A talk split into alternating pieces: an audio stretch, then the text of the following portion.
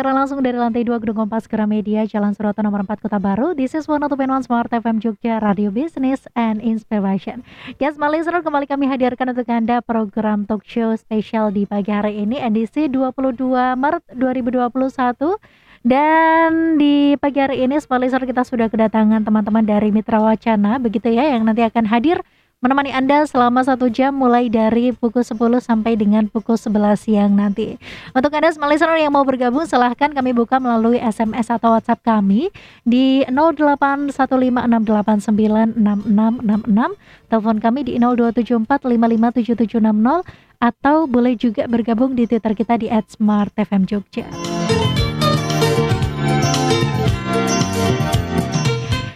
Hampir 70% ketika bencana alam terjadi gitu ya Ini yang paling terdampak adalah anak-anak dan juga perempuan. Dan di edisi kali ini kita akan membahas tentang perempuannya aja nih. Dengan tema kita di pagi hari ini adalah Kedaulatan perempuan atas air dan juga pangan. Kita sapa dulu mungkin sebelumnya atas narasumber kita. Di sini sudah ada Ibu Sana dan juga Ibu Setia Ningsih dari Solidaritas Perempuan Kinasi. Kita sapa dulu Selamat pagi Bu Sana dan juga Ibu Setia Ningsi. Selamat pagi Selamat Mbak. Pagi, Mbak.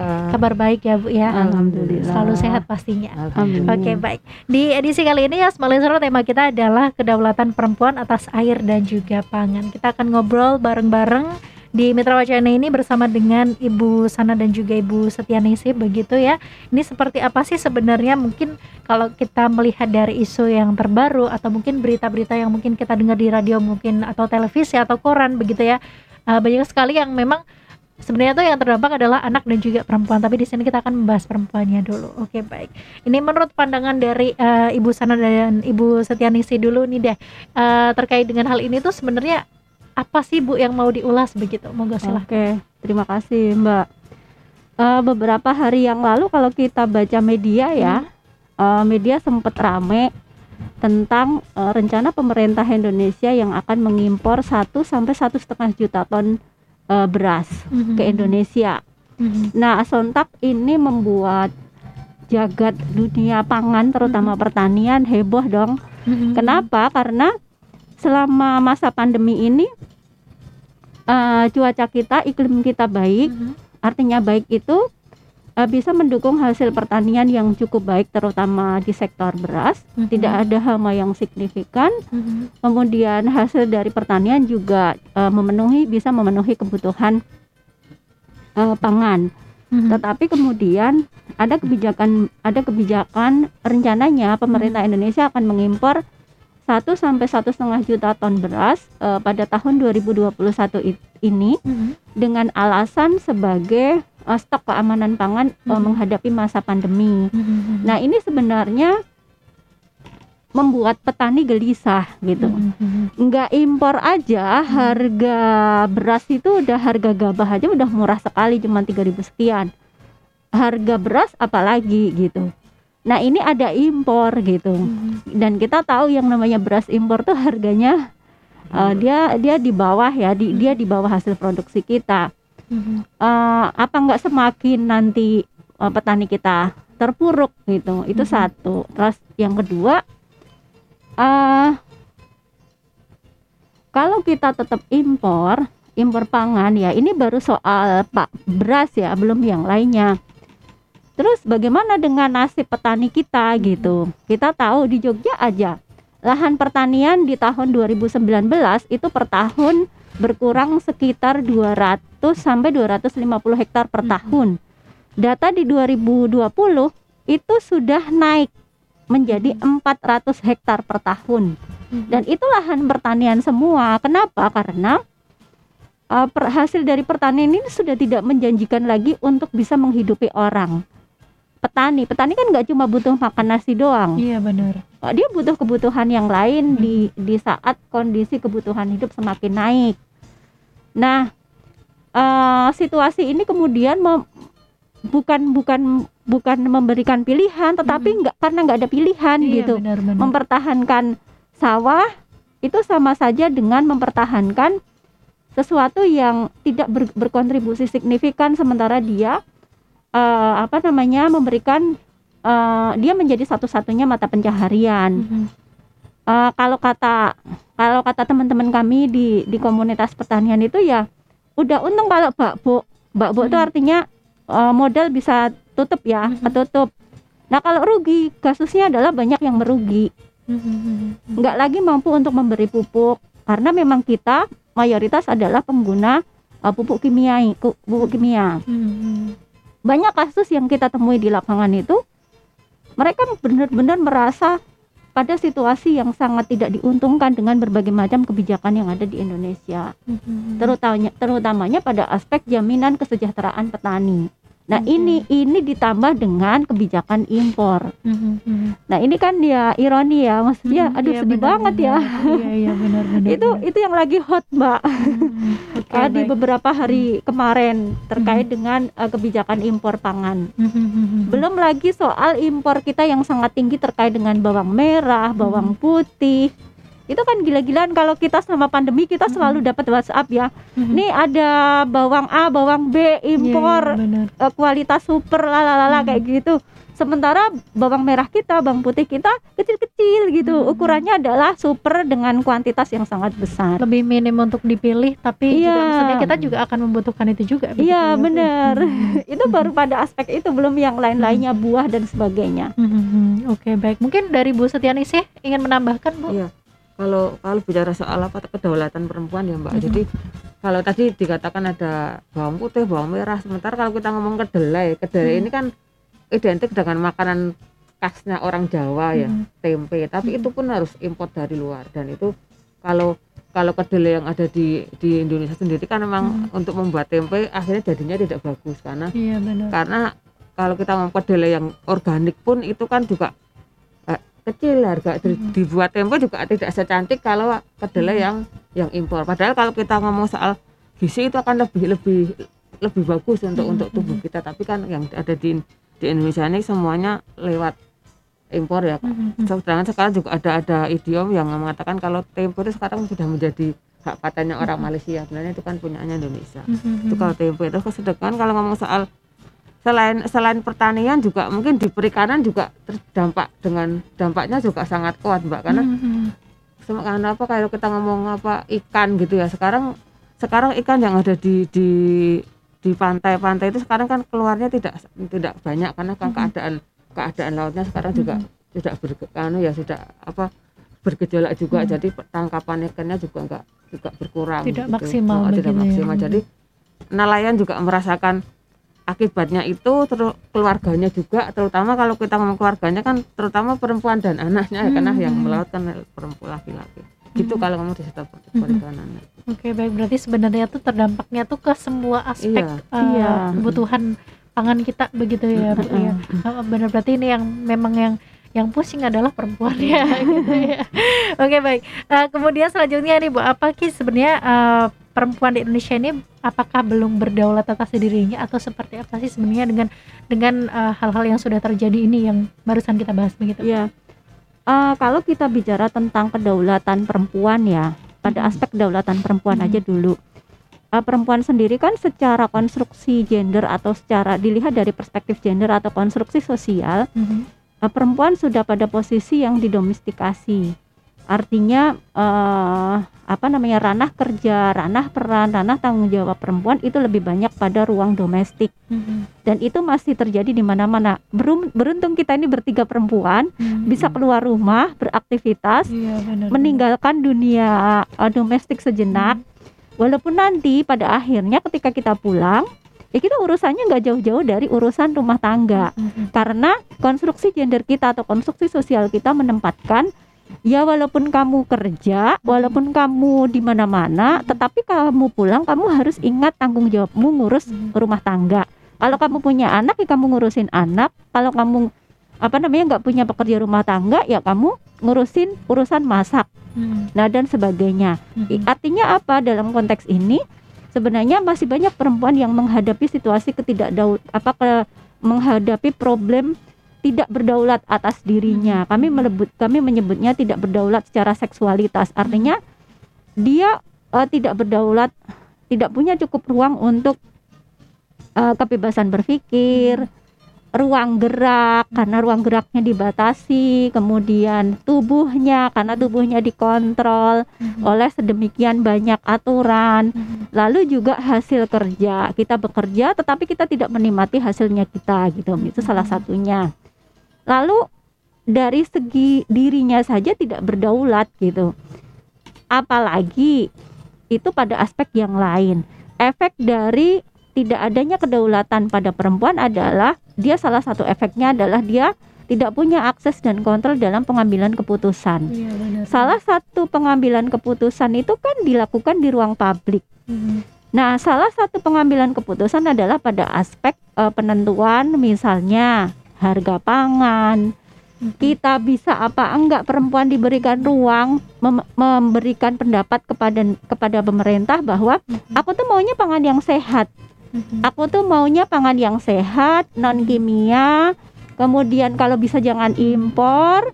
Kalaupun impor ya jangan kemudian mematikan ruang kreativitas kita gitu. Jadi kalau kita bicara tentang apakah kemudian perempuan itu punya kedaulatan atas dirinya, ya sebenarnya belum semua perempuan mem- memiliki itu. Satu, apakah perempuan mempunyai kedaulatan perempuan atas pangannya, atas airnya? Belum semua perempuan mempunyai kedaulatan atas pangannya, karena kita tidak diberikan pilihan-pilihan yang beraneka Hmm. ragam. Mhm. Karena mayoritas di pasar, kalau kita masuk ke pasar, bisa kita cek berapa persentase pak- mak- makanan sehat yang bisa kita beli Mhm. berapa persentase makanan pangan yang itu berasal dari benih lokal. Mhm. Karena ini sangat erat dengan kaitannya dengan soal eh, sejarah tentang kenapa kemudian muncul istilah kedaulatan pangan. Mhm. Jadi memang eh, salah satu aspek yang mempengaruhi bahwa kita tidak lagi punya kedaulatan atas pangan adalah karena ada proses mekanisasi pertanian Mhm. industrialisasi pangan atau industrialisasi pertanian.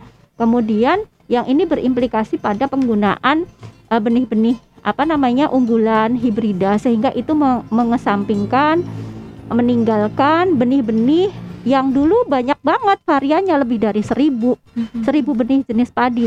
Siapa yang mengolah padi-padi itu apa benih-benih ini kemudian menjadi benih tanaman perempuan. Iya, Tetapi karena benar-benar. proses ini diambil oleh industri, Mhm. perempuan tidak lagi punya peran dalam pembenihan. Mhm. Itu pada aspek eh, kedaulatan perempuan dalam konteks pangan yang Hmm. berkaitannya dengan soal eh, pembenihan. Mhm. Di samping itu, perempuan juga kehilangan dalam konteks pangan ya, eh, selain pada aspek keterlibatan perempuan dalam pembenihan, perempuan juga kehilangan ruangnya, Mhm. eh, kemampuannya, keterampilannya dalam membuat pupuk-pupuk alami. Mhm. Pupuk kalau sekarang istilah trennya pupuk organik. Organik. Ya, ha-ha. mereka kehilangan proses itu. Karena apa? Karena pupuk-pupuk sudah digantikan oleh pupuk industri. Mhm. Yang orang tinggal beli, tinggal aduk-aduk-aduk, Mhm. semprot-semprot selesai. Iya, iya, Sementara benar-benar. kalau kita bikin pupuk lestari itu ada proses. Banyak proses yang Banyak harus sekali proses gitu yang ya. harus dilewati mulai dari cari bahannya di sekitar alam kita, di sekitar lingkungan kita, kemudian melakukan pengolahannya, Mhm. mengecek setiap hari perkembangannya sampai Hmm. kemudian itu diolah menjadi satu pupuk yang siap jadi. Mhm. Itu baru dua aspek ya, belum aspek-aspek yang lainnya perempuan itu banyak sekali kehilangan eh, kedaulatan terkait dengan soal pangan. Oke, baik baik. Jadi sebenarnya tuh kebutuhan pangan itu yang dibutuhkan oleh perempuan itu sebenarnya nggak muluk-muluk ya Bu ya. Yang penting kecukupan, tetapi mungkin di, terkendala di sini dan terkendala banyak hal juga ya. Iya, jadi Hmm. tidak hanya pada aspek ada pangan, tetapi sebenarnya perempuan juga butuh ruang eh, bagaimana kemudian berproses dalam berproses hingga akhir Mhm. sehingga pangan itu ada. Mhm. Karena itu berkaitan dengan ruang ruang aktivitas perempuan petani, Mhm. ruang gerak perempuan petani. Tetapi karena itu Mhm. sudah tidak ada, ya akhirnya kan perempuan kembali ke ruang domestik. Oke, Mhm. seperti itu. Mungkin dari Bu Setiani sih ada Iya. tambahan Bu? Ya Mbak kalau bicara soal apa kedaulatan perempuan ya Hmm. terutama atas pangan. Jadi kalau dulu dika- seperti katakan sana tadi jadi perempuan dulu masih bisa memilih apa yang akan dia sediakan untuk keluarganya dan apa Hmm. disediakan oleh untuk apa pertaniannya. Tapi karena adanya revolusi industri beberapa tahun yang lalu kan akhirnya yang akan ditanam perempuan petani juga apa yang disodorkan pemerintah dengan Hmm, dengan bibit-bibit yang hibrida tadi dengan pupuk yang sudah satu paket. iya. Dan kalau pada pada kenyataannya anu, berjalannya waktu untuk perempuan melakukan pertanian dengan bibit yang ada di yang pemerintah berikan itu kan menjadikan perempuan ini jadi bakbuk tadi mbak. Iya, iya. Jadi kalau kita kalau perempuan kalau petani melaksanakan pertanian dengan pupuk alami yang dibuat sendiri akan biayanya kan tidak sebanyak kalau memakai pupuk yang di, di apa dipaketkan Mhm. sama pemerintah.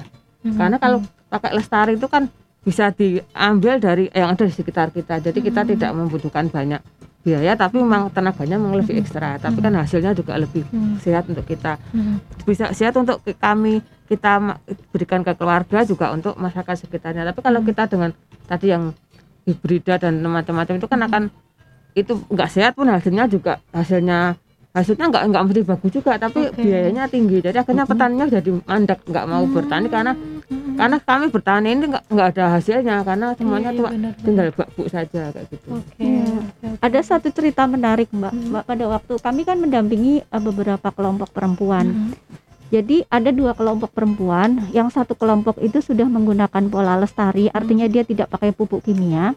Yang satu dia masih pakai petani Petani. eh, pertanian kimia, karena Mhm. memang itu sedang kami proses untuk gimana caranya supaya merubah ini. Oke.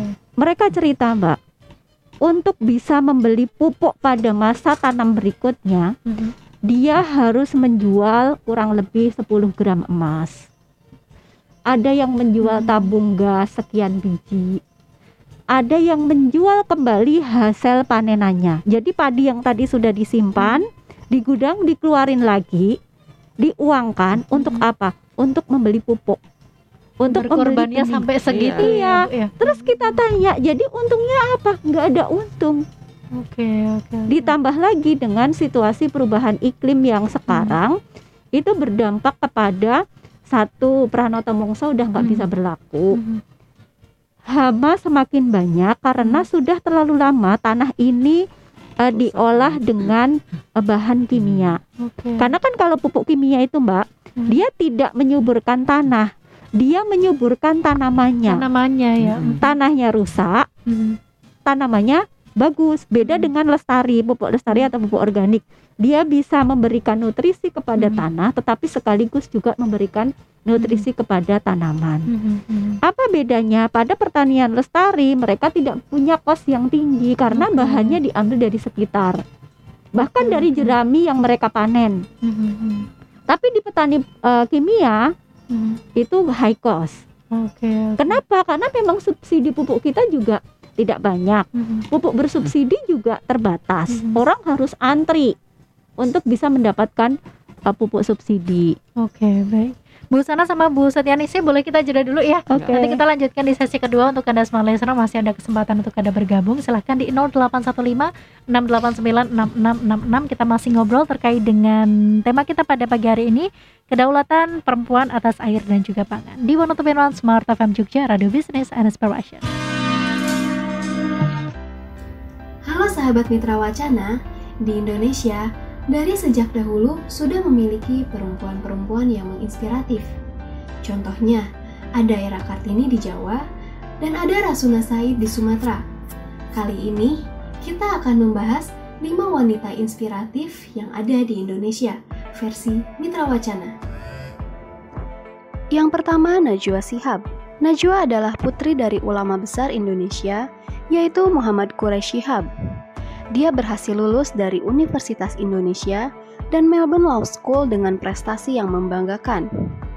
Walaupun dia menempuh pendidikan hukum, dia lebih dikenal oleh halayak umum sebagai jurnalis perempuan yang banyak meraih prestasi. Jika membahas soal prestasinya, perempuan kelahiran Makassar, Sulawesi Selatan ini telah meraih banyak penghargaan. Pada tahun 2005 dari PWI Pusat dan PWI Jaya. Dia juga pernah terpilih sebagai jurnalis terbaik Metro TV dan hingga saat ini dia masih menjadi jurnalis perempuan yang tersohor di Indonesia. Kedua, Susi Puji Astuti.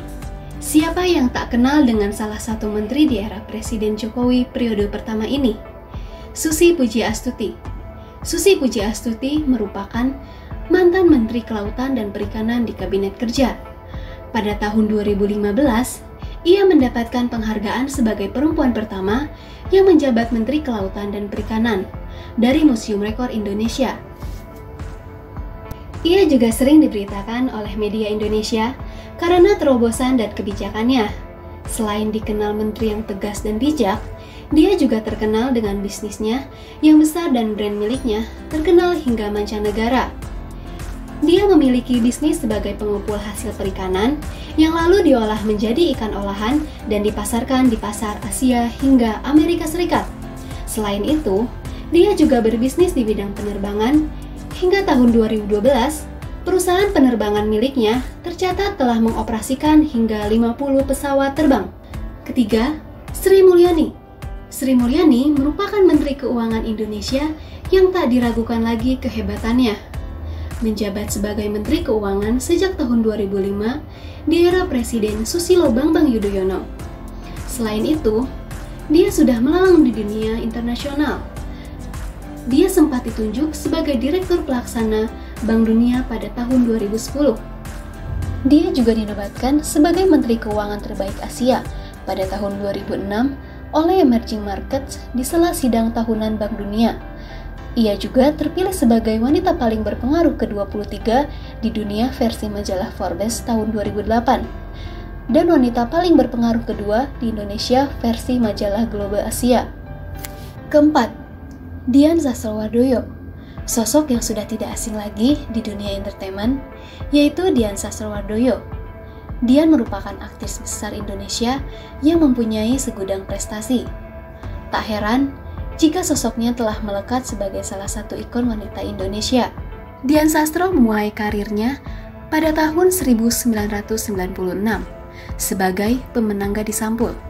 Kemudian menjadi aktris terbaik dalam filmnya yang berjudul Pasir Berisik di Festival Film Asia dan Festival Film Internasional di Singapura. Perannya sebagai Cinta di film Ada Apa Dengan Cinta juga membawanya menang sebagai aktris terpuji di Festival Film Bandung dan Festival Film Indonesia pada tahun 2004. Berprestasi di bidang akting tidak membuat Dian Sastro melupakan pendidikannya. Perempuan kelahiran Jakarta ini lulus S1 dari jurusan filsafat, dan melanjutkan pendidikan S2-nya di bidang ekonomi di Universitas Indonesia.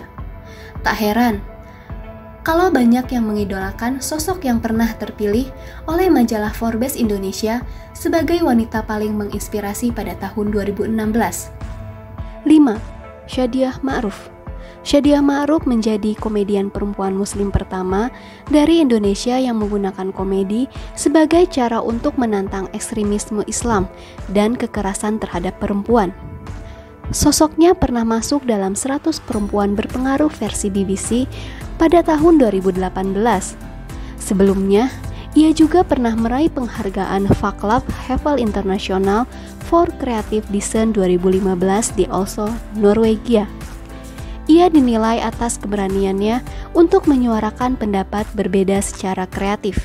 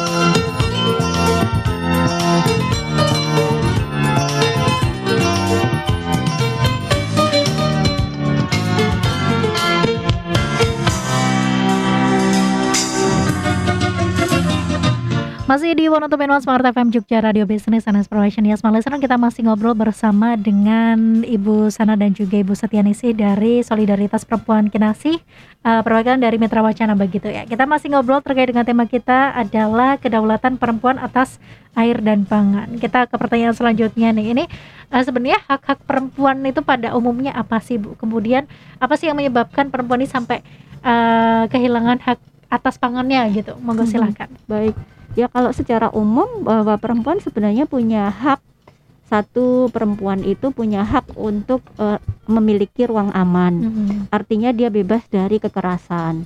Lalu yang kedua perempuan juga punya hak untuk uh, apa namanya diakui secara setara peran dan posisinya mm-hmm. di mana pun. Artinya perempuan tidak tersubordinasikan. Perempuan juga punya hak untuk dihargai hasil kerjanya setara dengan laki-laki dengan nilai kerja yang sama, artinya dia terbebas dari yang namanya marginalisasi ekonomi. Mm-hmm. Perempuan juga sebenarnya punya hak untuk punya beban kerja yang setara, yang equal dengan laki-laki. Dalam hal ini, perempuan tidak mempunyai beban ganda.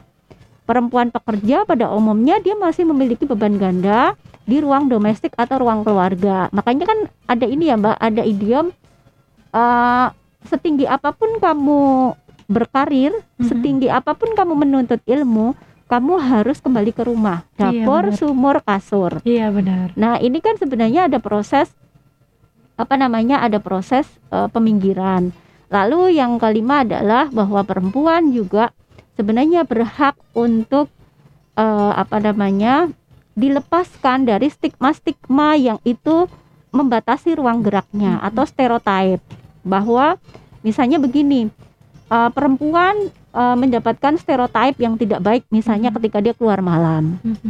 Atau perempuan misalnya ketika dia sudah bercerai dengan suaminya atau ditinggal suaminya dia mendapatkan stigma perempuan janda itu penggoda dan sebagainya. Nah situasi inilah sebenarnya uh, apa namanya yang menyebabkan perempuan kemudian menjadi kehilangan kedaulatannya ketika tidak ketika dia tidak terpenuhi. Mm-hmm. Artinya ada budaya patriarki yang di dalamnya lekat dengan persoalan kekerasan, marginalisasi ekonomi, subordinasi, beban ganda, stereotip. Itulah sebenarnya yang membuat perempuan kehilangan akan hak-haknya. Mm-hmm. Nah, stereotip, marginalisasi dan sebagainya ini, ketidakadilan gender inilah yang kemudian berimplikasi kepada hilangnya kedaulatan perempuan pada aspek yang lebih luas. Mm-hmm.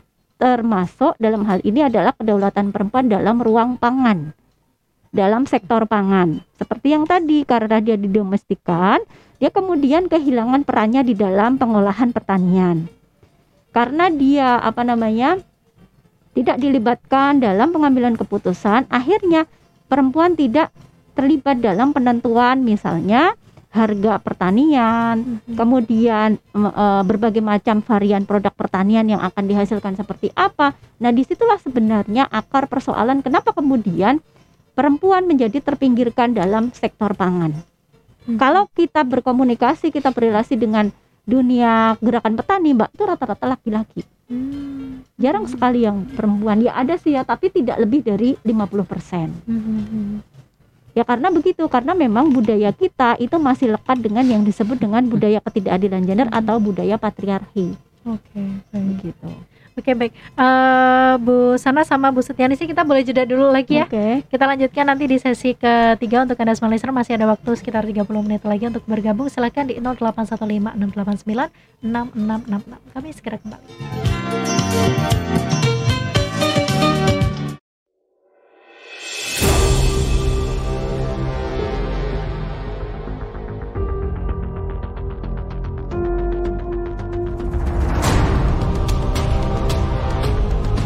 Mari lawan bersama virus corona. Jauhi keramaian. Disiplin jaga jarak. Dan selalu cuci tangan Anda. Jangan lupa pakai masker. Stay at home di rumah aja. Pesan ini dipersembahkan oleh Mitra Wasana Berdasarkan data dari Badilag, Badan Peradilan Agama, dan data kuesioner yang diterima oleh Kongres Perempuan, dari tahun ke tahun terjadi peningkatan kasus kekerasan terhadap perempuan. Peningkatan kekerasan seksual ini tentu sejalan dengan meningkatnya pelecehan seksual di Indonesia. Salah satu tindak pelecehan seksual yang kerap kali dialami perempuan adalah catcalling. Catcalling merupakan sebuah tindak kejahatan yang berupa pelecehan seksual verbal. Sayangnya, tindakan kriminalitas ini belum mendapat perhatian serius. Hal ini dikarenakan belum adanya hukum atau aturan khusus yang spesifik untuk menjadi dasar dari tindakan catcalling. Tengah 12 ini. Ya, ayolah. Assalamualaikum Mufti. Mana nih? Asik. Mbak, tas PA-nya, Mbak. Please dong, please. Iya ya, Mbak.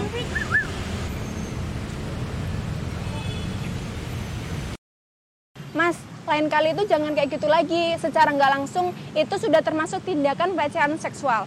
Dan kami sebagai perempuan nggak suka digituin.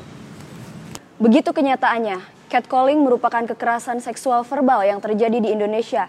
Kita memang tidak bisa memusnahkan catcalling di Indonesia, tapi kita bisa memperkecil kemungkinan terjadinya catcalling di Indonesia. Mari lawan catcalling.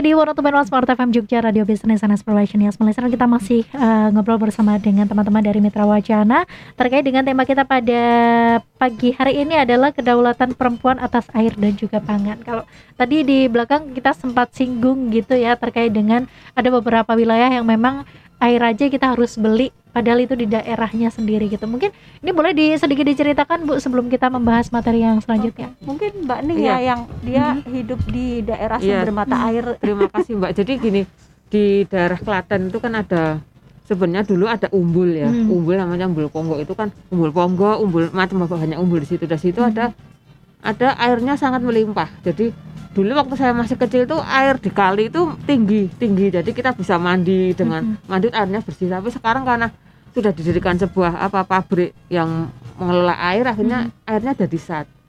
Dulu warga masyarakat sekitar Polan Harjo itu kan cuma membeli uh, minum airnya kan bisa ambil dari sumur dari itu kan dengan dengan gampang karena kan Mhm. bagus. Tapi sementara karena adanya pabrik ini akhirnya menjadikan airnya pada saat mereka juga harus beli Iya, iya. beli lewat pansi pas lewat BDAM sementara di satu sisi ada pabrik yang bisa mengolah mengolah air dengan dengan sangat banyak gitu loh jadi kan Mhm. sangat ironi ya ini kayak gini Mhm. harusnya kan bagaimana masyarakat di sekitar situ tidak usah beli air tapi subsidi sama pabrik tersebut karena kan airnya udah Hmm. diambil tapi itu nggak terjadi Hmm, oke oke Begitu. berarti jadi memang masyarakat tetap harus membeli mirisnya di situ ya. Oke, baik. Kita lanjut ke materi selanjutnya begitu ya, Bu ya. Se- Sebenarnya tuh pendampingan apa sih yang harus dilakukan oleh eh, mungkin dari teman-teman untuk perempuan-perempuan di Indonesia terutamanya begitu ya, Bu ya untuk mendapatkan haknya begitu. Kemudian sebenarnya untuk dari kacamata pemerintah ini seperti apa sih melihatnya gitu. Memang tidak dibantu ya gitu loh. Hmm. Kalau pertanyaan dari kami seperti itu, Monggo silahkan. Iya. Mungkin Mbak Ning dulu. kalau kalau kami ya selama ini yang kami lakukan di Mhm. di Kulon Progo sama di di Bantul ya jadi kami lebih bagaimana sekarang untuk perempuan atau petani perempuan yang ada di daerah itu tetap bagaimana kita bisa mengelola pertanian yang sudah mereka lakukan selama ini Mhm. kan walaupun sekarang musim dengan pertanian apa pertanian dengan pupuk pupuk kimia tapi mereka tetap mem- mempertahankan pertanian lestari jadi Mhm. bagaimana tetap kami men- mendampingi mereka untuk tetap bisa melakukan pertanian itu dengan dengan cara yang mungkin akan bisa mengajak teman yang lain gitu. Kalau Mhm, kemarin mhm. misal baru 20 orang, besok akan menjadi baru 25, jadi 30. Jadi Mhm. bagaimana masyarakat membudayakan pertanian lestari kepada perempuan tani yang lain. Jadi tidak Mhm. untuk kelompok mereka sendiri. syukur-syukur bisa untuk menjadi perempuan yang ada, petani yang ada di seluruh Jogja misalkan tapi itu akan memang butuh proses ya tapi Mhm. yang sudah kami lakukan kayak gitu Oke, baik. Tapi kalau saya dengar kan mungkin di setiap kampung begitu ya, Bu. Mhm. Sekarang kan udah ada ya, Bu ya. Kelompok tani mana, kelompok Oh, tani mana KWT. gitu ya. Itu. KWT ya. Nah, itu maksudnya itu salah satu eh, program yang seperti ini enggak sih? Iya. kalau KBT kelompok wanita tani itu kan yang dibentuk oleh pemerintah Oh, tapi gitu. pada dasarnya kan kita kalau kita ngomong KBT di kota Jogja itu Hmm. isinya kan semuanya KBT itu pertanian dalam pot atau dalam apa pekarangan jadi bukan Mhm. kita tidak ngomong pertanian yang secara menyeluruh atau pertanian Oke. itu di, di sawah tapi enggak itu lebih ke pertanian yang tadi yang di pot dan di Iya, di anu tadi pot. cuman sementara kalau yang di desa KBT ya biasanya sih bagaimana juga itu ngomong soal pertanian yang tadi yang yang kimia tadi tapi bagaimana perempuan diarahkan biar apa pe- pemerintah itu untuk untuk apa untuk melihatnya itu lebih gampang gitu loh. Untuk apa untuk apa? Bahasanya apa ya? Untuk eh, mengidentifikasi kalau di Hmm. desa tuh kami udah memberikan banyak KWT padahal KWT-nya itu juga terjadinya juga masih sama dengan pertanian yang yang dulunya gitu. Jadi bukan bukan bagaimana membuat pertanian lebih baik tapi bagaimana apa meng, apa ngelompok-ngelompokkan orang untuk menjadi KWT tadi kan sebenarnya sebagai program aja untuk Iya, iya, iya, benar-benar. Oke, baik. Baik, mungkin dari eh, Bu Sana boleh menambahkan, Bu? Jadi eh, dari pemerintah sendiri sebenarnya itu kan a- memang selain kebijakan KWT, saya mencontohkan kebijakan di Kota Jogja ya. Kota Jogja ini kan terkenal dengan puluhan kampung sayur, Hmm. lorong sayur. Nah, itu kan sebenarnya bagian dari program pemerintah, agenda pemerintah untuk eh, apa namanya memperkuat ketahanan eh, pangan masyarakat. Dari sisi kebijakan yang sudah dilakukan untuk beberapa hal itu sudah tepat. Apalagi di program kampung sayur, lorong sayur itu eh, salah satu yang didorong adalah menggunakan pola organik, artinya tidak menggunakan pupuk-pupuk kimia. Nah, cuman memang dari beberapa hal di sektor yang lainnya memang kita ini masih punya persoalan dengan kebijakan pemerintah yang masih belum stabil, terutama terkait dengan sektor eh, impor pangan. Yang ini sebenarnya mengancam kedaulatan eh, petani sebagai penyetok pangan di Indonesia. Lalu juga kita belum punya regulasi untuk mengatur bagaimana sebenarnya keseimbangan stok pangan yang sehat dan tidak sehat. Mhm. Misalnya, kita masih banyak nih produk-produk untuk makanan bayi aja. Mhm. Itu yang dia tidak aman sebenarnya untuk bayi.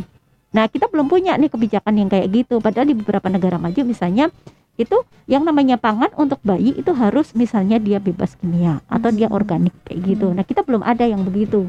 Kalau kita temui masih banyak banget makanan-makanan instan yang itu dikonsumsi untuk anak-anak tetapi sebenarnya tidak aman untuk anak. Iya, iya benar, benar. Nah, itu itu ya yang berkaitan dengan soal kebijakan itu. Nah, dalam konteks air misalnya, air itu kan sebenarnya masuk dalam kategori kategori pangan ya. Hmm. Nah, air itu sendiri negara pemerintah itu di dalam undang-undang nomor eh, apa namanya? nomor 9 eh, nomor 17 eh, tahun nomor 9 nomor 17 tahun 2019 itu tuh juga dia ini apa persoalan pengelolaan air yang dulunya itu bisa dikelola oleh uh, pemerintah daerah sekarang tidak bisa. Sekarang semuanya di ada sentralisasi Hmm. melalui BUMN.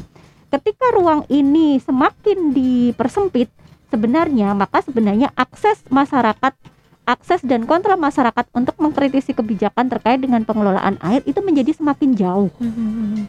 kalau dulu daerah bisa di diberikan mendapatkan kewenangan untuk mengelola secara penuh sekarang tidak lagi. Mhm. padahal yang namanya air itu ada banyak sektor di dalamnya terkait dengan berbagai macam sektor. Ada pertanian ada perkebunan kemudian juga ada sektor listrik tenaga listrik Iya, misalnya listrik dengan tenaga air dan sebagainya. Nah ini yang sebenarnya ada kebijakan-kebijakan yang ini membuat masyarakat kita sebenarnya kemudian semakin jauh untuk mengelola apa mengakses mengontrol kebijakan terkait dengan pangan dan air. Apalagi sekarang sebenarnya kita ini kan dihadapkan pada situasi perubahan iklim yang kita tidak bisa lagi mengontrol ya eh, apa namanya proses produksi karena musim udah susah ditebak gitu. Mhm. Yang tiba-tibanya nggak ada apa nggak ada angin nggak ada pendung nggak ada apa tiba-tiba hujan. Mhm. atau ini musim kemarau tiba-tiba yang panjang banget. Padahal dulu nggak kayak gitu. Belum lagi dengan angin puting beliung dan sebagainya yang ini bisa berimplikasi kepada tersendatnya produksi dan distribusi pangan. Mhm. nah itu problem kita. Kayak Mbak Ning. Mbak Ning ini kan Mm-mm. tinggal di Pekalongan. Musim kemarau aja banjir gitu Mm. loh ini musim kemarau loh banjir masa ya musim kemarau banjir kan lucu Iya gitu benar. Maksudnya ada hal-hal dari alam yang Hmm. nggak bisa diduga ya, Iya. ya. iya Mhm. Kalau di Pekalongan ya Mbak bicara soal air ya. Jadi selama dua bulan terakhir ini kan kami yang di pinggir pantai sebenarnya kan nggak pinggir banget ya. Mhm. Rumah saya dengan pantai itu 3 kilo jaraknya. Mhm. Tapi sekarang sampai dari kemarin bulan Januari sampai sekarang masih banjir itu belum Hmm. sat karena rob. Oke. Jadi jadi rob ini akhirnya nggak cuma nggak cuma untuk masyarakat yang di ada di Pekalongan di kota Pekalongan tapi juga nelayan kan akan imbahnya semakin tinggi untuk Iya iya nelayan. Karena benar-benar. mereka jadi melautnya tidak bisa maksimal kapalnya Iya, juga tidak bisa mas ada di laut karena airnya akan sangat tinggi Mhm. dan apa yang dibuat pemerintah dengan hal itu untuk mengatasi rob bikinlah bendungan Mhm. jadi di di sepadan pantainya di Pekalongan itu didirikanlah bendungan oleh pemerintah dari provinsi Mhm. tapi karena karena curah hujannya tinggi karena dampak perubahan iklim tadi terus ada rob juga akhirnya be- bendungannya itu juga sempat jebol karena tidak bisa Oh. tidak bisa menampung yang air ini jadi Heeh. yang tadinya kemarin setahun yang lalu sempat tidak pernah jadi rob karena ada bendungannya tapi karena Mhm. kemarin sempat hujannya sangat tinggi akhirnya jebol tanggulnya jadi kemarin Mhm. satu bulan full itu di kota Pekalongan banjir banjir dengan intensitas yang yang di atas dengkul gitu mbak Mhm. tapi sampai sekarang yang di pinggir pantai masih tetap banjir jadi udah Iya, dua bulan tiga bulan nggak nggak bisa surut karena Oke. ini dampaknya memang sudah benar-benar sudah kayaknya sudah nggak bisa ditolerir lagi gitu loh Iya, karena ini iya, kan iya. sudah sangat parah Iya, dan Berarti- itu pun juga pasti akan menimbulkan masalah-masalah Iya. lainnya ya. Bu. penyakit dan macam-macam iya, itu benar. ekonomi akhirnya juga berhenti karena ya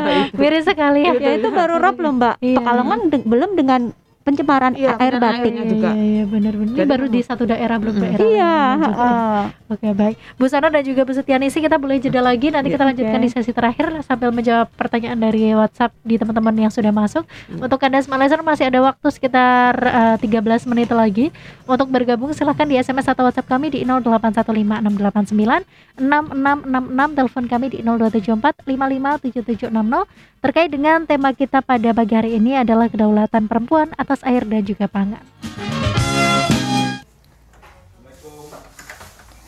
Waalaikumsalam. Eh, ono apa ya Mas? Kok rame-rame ngene iki?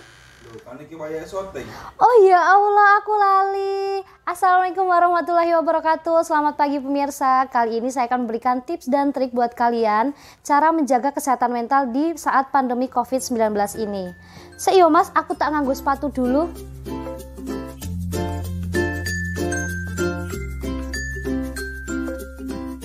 Teman-teman tahu nggak sih menjaga kesehatan mental pada saat pandemi COVID-19 ini sangat penting loh.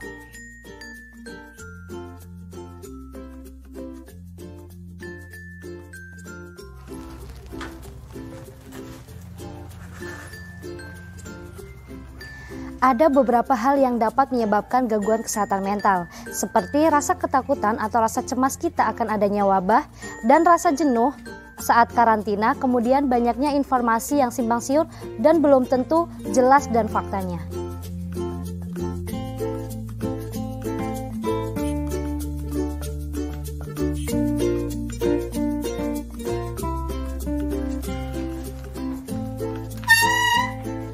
Gak jarang itu semua dapat mengganggu kecemasan serta mengganggu kesehatan fisik dan mental. Nah, apa aja sih langkah-langkah yang harus dilakukan untuk mengatasi kesehatan mental pada saat COVID-19 ini? Yuk ikutin terus.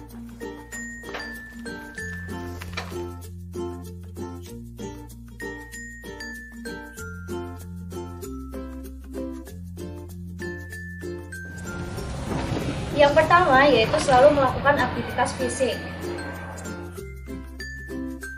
Seperti olahraga, melakukan peregangan, dan latihan pernafasan yang membantu kita untuk menenangkan diri atau merilekskan. Dan jangan lupa berjemur di bawah sinar matahari ya untuk meningkatkan imun tubuh kita.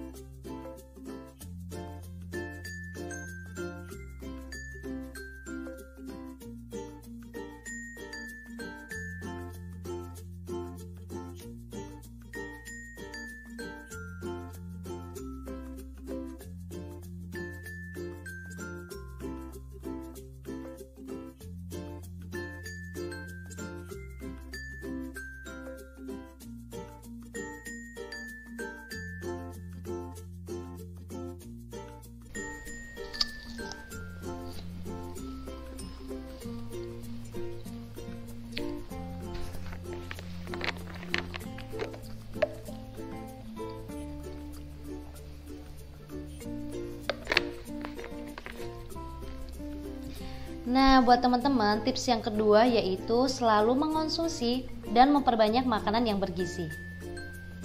Asupan nutrisi yang cukup juga dapat menjaga kesehatan mental loh, baik secara langsung maupun tidak langsung.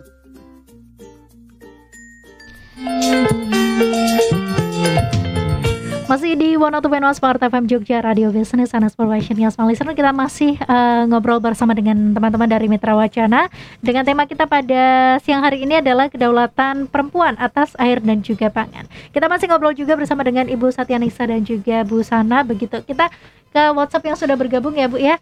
Yep. Di sini sudah ada yang bergabung kita boleh bacakan dulu yang pertama sudah ada Ibu Ira di Condong Catur.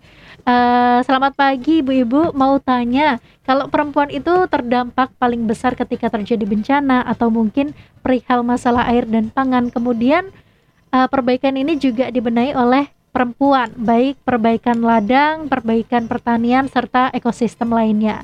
Nah, bukankah itu juga malah menjadi beban dua kali di perempuan begitu? Mm-hmm. Terima kasih. Monggo silahkan Mbak okay, Sana atau baik. Bu Setyaningsih. Betul bahwa sebenarnya kalau kita bicara tentang uh, persoalan terkait dengan pangan, hmm. kemudian persoalan dengan air itu memang yang paling terkena dampaknya adalah perempuan. Pertanyaannya hmm. adalah apakah siapa kemudian yang harus bertanggung jawab hmm. untuk melakukan proses perbaikan hmm. itu? Nah, di sinilah sebenarnya kita penting untuk membicarakan bahwa ini tidak hanya menjadi tanggung jawab perempuan, hmm. tetapi ini menjadi tanggung jawab banyak orang. Bagaimana kemudian ketika perempuan terlibat dalam proses perbaikan-perbaikan situasi ini melalui hmm. gerakan perempuan misalnya. Di sinilah sebenarnya pentingnya kemudian mendorong ada pembagian peran tanggung jawab di dalam keluarga yang ini bisa memberikan ruang lebih kepada perempuan. Hmm. Artinya misalnya gini di beberapa misalnya di di kelompok yang kami dampingi misalnya itu uh, beberapa anggota dari mereka itu sudah punya kesadaran bahwa ketika saya beraktivitas berorganisasi untuk melakukan mengkampanyekan kemudian apa namanya bergerak bersama hmm. untuk uh, melakukan perubahan ketika saya keluar rumah artinya di situ sudah ada pembagian peran dan tanggung jawab dalam persoalan domestik artinya hmm. kemudian itu menjadi tanggung jawab orang yang di rumah. Hmm. Tidak kemudian dia dipersilahkan keluar, kembali ke rumah dia juga harus melakukan itu. Tidak hmm. seperti itu. Di situlah kemudian uh, perempuan tidak akan mengalami yang namanya beban ganda atau hmm. beban lebih ketika terjadi konsensus pembagian peran dan tanggung jawab dalam keluarga dengan baik. Oke, okay, gitu. baik seperti itu uh, Bu Ira di Cenung Catur mudah-mudahan terjawab. Ini kita langsung ke pertanyaan kedua ya. Mm-hmm. Karena waktunya juga sudah mepet, mungkin kita boleh uh, bacakan langsung. Uh, selamat pagi smart listener, saya Lana di Gejayan. Mau tanya terkait dengan tema pagi ini kedaulatan perempuan atas air dan pangan. Mungkin bisa dijabarkan makna dan kenapa dengan perempuan atas air dan pangan. Kemudian dengan kondisi pandemi ini kan memang banyak sektor yang sedang dialami hmm. yang sedang mengalami penurunan. Mungkin juga di sektor bahan pangan, sudut pandang mana sih yang sebenarnya nantinya berbicara bahwa dampak ini tuh hanya terdampak pada kaum perempuan, bukan ke semua kalangan begitu. Terima hmm. kasih. Ya, sebenarnya memang ini berdampak kepada semua kalangan, Mbak. Hmm. Tetapi kita harus ingat bahwa bencana alam, kemudian bencana pangan, bencana COVID hmm. juga termasuk itu, itu punya dampak yang tidak netral gender istilahnya. Hmm Artinya ada dampak spesifik yang dialami oleh perempuan, hmm. terutama misalnya terkait dengan air. Ketika perempuan tidak mendapatkan air karena fungsi reproduksi tubuh perempuan, bayangin hmm. apa yang akan terjadi. Iya, Coba kita bayangkan, kita perempuan ya, kita Sahabat. mengalami menstruasi. Hmm. Terus kita mengalami nifas, misalnya hmm. sehabis melahirkan, nggak ada air Iya benar benar hmm. benar. Itulah yang disebut dengan dampak yang tidak netral gender. Hmm. Dampak yang itu punya dampak yang sangat spesifik khusus dibandingkan dengan yang lainnya. Hmm. Jadi begitu uh, apa namanya uh, yang disebut dengan dampak khusus atau hmm. dampak yang tidak netral gender. Bahwa yang lain selain perempuan punya ter terkena dampak dengan air, dengan pangan, hmm. iya tetapi perempuan jauh punya kebutuhan apa dampak yang lebih spesifik lagi begitu. Oke, baik seperti itu uh, Mbak Lana mudah-mudahan dapat terjawab. Kemudian ke pertanyaan selanjutnya di sini sudah ada Mas Iki di Japal. Mau tanya untuk menyelaraskan masalah-masalah terkait dengan keterbatasan dan kemampuan perempuan begitu ya. Hmm. Bagaimana sih sebenarnya pemerintah dalam menyikapi hal ini begitu? Terima kasih. Hmm? Pemerintah. Oh iya Mungkin Mbak Ning dulu. Mungkin boleh Bu Ning atau Nah, mungkin ke Mbak Sana atau dua-duanya boleh. Jadi apa kemudian yang dilakukan oleh pemerintah terkait dengan uh, situasi apa namanya keterbatasan perempuan, misalnya dalam berbagai aspek. Nah sebenarnya pemerintah sudah punya yang namanya kebijakan pengarus utamaan gender. Mhm. Nah sebenarnya di dalam kebijakan pengarus utamaan gender yang kemudian diturunkan dalam berbagai macam kegiatan termasuk dalam kegiatan uh, papangan dan sebagainya nanti mungkin Mbak Ning bisa menjelaskan spesifik kegiatannya apa. Salah satunya melalui Puspa. Mhm. Nah itu sebenarnya pemerintah itu ada upaya itu. Bagaimana kemudian membangun yang paling dasar adalah membangun kesadaran perempuan Mhm. bahwa kamu harus sadar bahwa ada situasi yang tidak adil yang itu menyebabkan ruang gerak kamu terbatas, penghargaan terhadap kamu juga berbeda. Mhm. Di situlah sebenarnya uh, proses penguatan kesadaran yang dilakukan oleh pemerintah melalui program pengarus utamaan gender. Mhm. Kalau dalam politik kita masih ingat ya afirmatif, 30% afirmatif perempuan. Sebenarnya sekarang dalam berbagai macam kebijakan juga seperti itu. Ada afirmasi kebijakan afirmatif, kebijakan yang itu diberlakukan secara khusus dalam waktu su- khusus sampai kemudian ada posisi yang memang adil untuk perempuan, maka diberikan yang namanya kuota 30% perempuan. Itu hanya salah satu aspek. Mhm. Tetapi ada banyak kebijakan-kebijakan yang itu mengurangi apa namanya mengurangi proses-proses peminggiran perempuan Mhm. atau mengurangi situasi yang tidak aman bagi perempuan. Mhm. Ada undang-undang PKDRT, ada ada undang-undang ke, apa namanya kesejahteraan keluarga dan sebagainya. Oke, baik. Mungkin boleh dilengkapi Bu Setianingsih?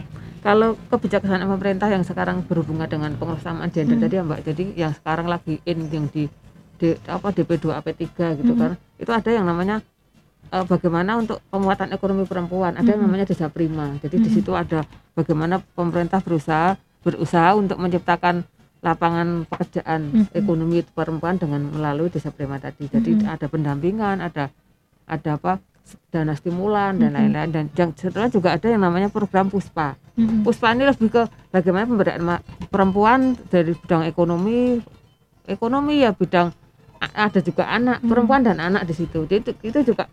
Tapi kalau ngomong soal efektivitasnya ini kan selama pandemi ini pun kegiatannya juga tidak berjalan. Mhm. karena kan kan masa itu. Sementara kegiatan yang yang yang di di puspa ini kan satu kegiatan yang diadakan di setiap kabupaten ada memang Mhm. tapi ini berjalannya belum optimal juga karena kan Oke. kalau ngomong soal anggarannya juga tidak tidak tidak signifikan dan yang Mhm. yang diambil juga baru baru apa ada lokal lokal apa tempat satu tempat Mhm. itu pun tepat di sekitar bandara yang itu sampai sekarang Mhm. juga kayaknya masih berjalan sih itu Pak ya prosesnya juga tidak tidak tidak gampang juga Pak jadi tidak untuk Mhm. untuk ngomong soal apakah ini menja- menjangkau seluruh masyarakat sebenarnya belum Mhm. tapi ada usaha itu tadi jadi Mhm. satu dua kegiatan itu paling tapi masih ada kegiatan lain tapi yang Mhm. lagi ini cuma dua itu yang baru dua Oke, oke baik. Seperti itu Mas Iki mudah-mudahan terjawab baik. Karena waktunya terbatas begitu ya, mungkin boleh kesempatan untuk eh, Bu Sana sama Bu Setianingsih masing-masing 30 detik ya untuk memberikan statement closing atau catatan kita pada pagi hari ini. Monggo Ya. silahkan. Eh, menghargai alam dengan cara-cara lestari sebenarnya adalah menghargai pangan dan menghargai air sebenarnya adalah menghargai pangan dan air itu sendiri menghargai air pangan alam itu sama dengan menghargai perempuan yang itu hanya bisa dilakukan tidak hanya oleh perempuan tetapi oleh orang-orang di sekitar perempuan juga Oke, baik. Luar biasa sekali. Monggo silahkan kasih. lanjut Bu. Kalau bicara soal pangan dan air, jadi perempuan tidak akan lepas dari namanya pangan dan air. Mhm. Terutama kalau ngomong pangan, bagaimana perempuan bisa me- menyediakan makan di meja untuk untuk keluarganya juga itu ak- akan lebih baik kalau pakannya ada pangan yang sehat. Sementara kalau air adalah kebutuhan kebutuhan apa ya kebutuhan primer seorang perempuan adalah air. Bagaimana dia ngomong soal untuk untuk kebutuhan seksualitasnya tadi dan juga untuk kebutuhan yang sehari-hariannya. Hmm, hmm. Begitu, Mbak. Oke, baik luar biasa sekali. Terima kasih Bu Sana dan juga Bu Setianingsih sudah mengedukasi kita semuanya. Kita yang nggak tahu jadi tahu, yang belum tahu, eh, yang sudah tahu jadi tambah tahu. Mudah-mudahan nanti di lain kesempatan kita bisa ngobrol lagi. Pasti ya dengan tema-tema yang lebih in lagi, yang bisa mengedukasi kita lagi. Tadi saya juga nggak tahu sebenarnya ternyata banyak hal loh yang belum kita tahu sejauh ini gitu. Kita yang hanya tahu tentang beli di pasar gitu tapi kita nggak tahu ternyata proses di balik itu ada apa aja begitu ya. Terima kasih sekali Bu Sada dan juga Bu Stianisi sudah menginspirasi di pagi hari ini. Mudah-mudahan lain kesempatan kita bisa ngobrol lagi. Ya. untuk ada Smart terima kasih yang sudah bergabung dan beratensi bersama kami. Dan selain ini masih akan ada program yang menemani Anda. Ada program yang kami relay dari Smart FM Jakarta. Di mana tuh Smart FM Jogja Radio Business and Inspiration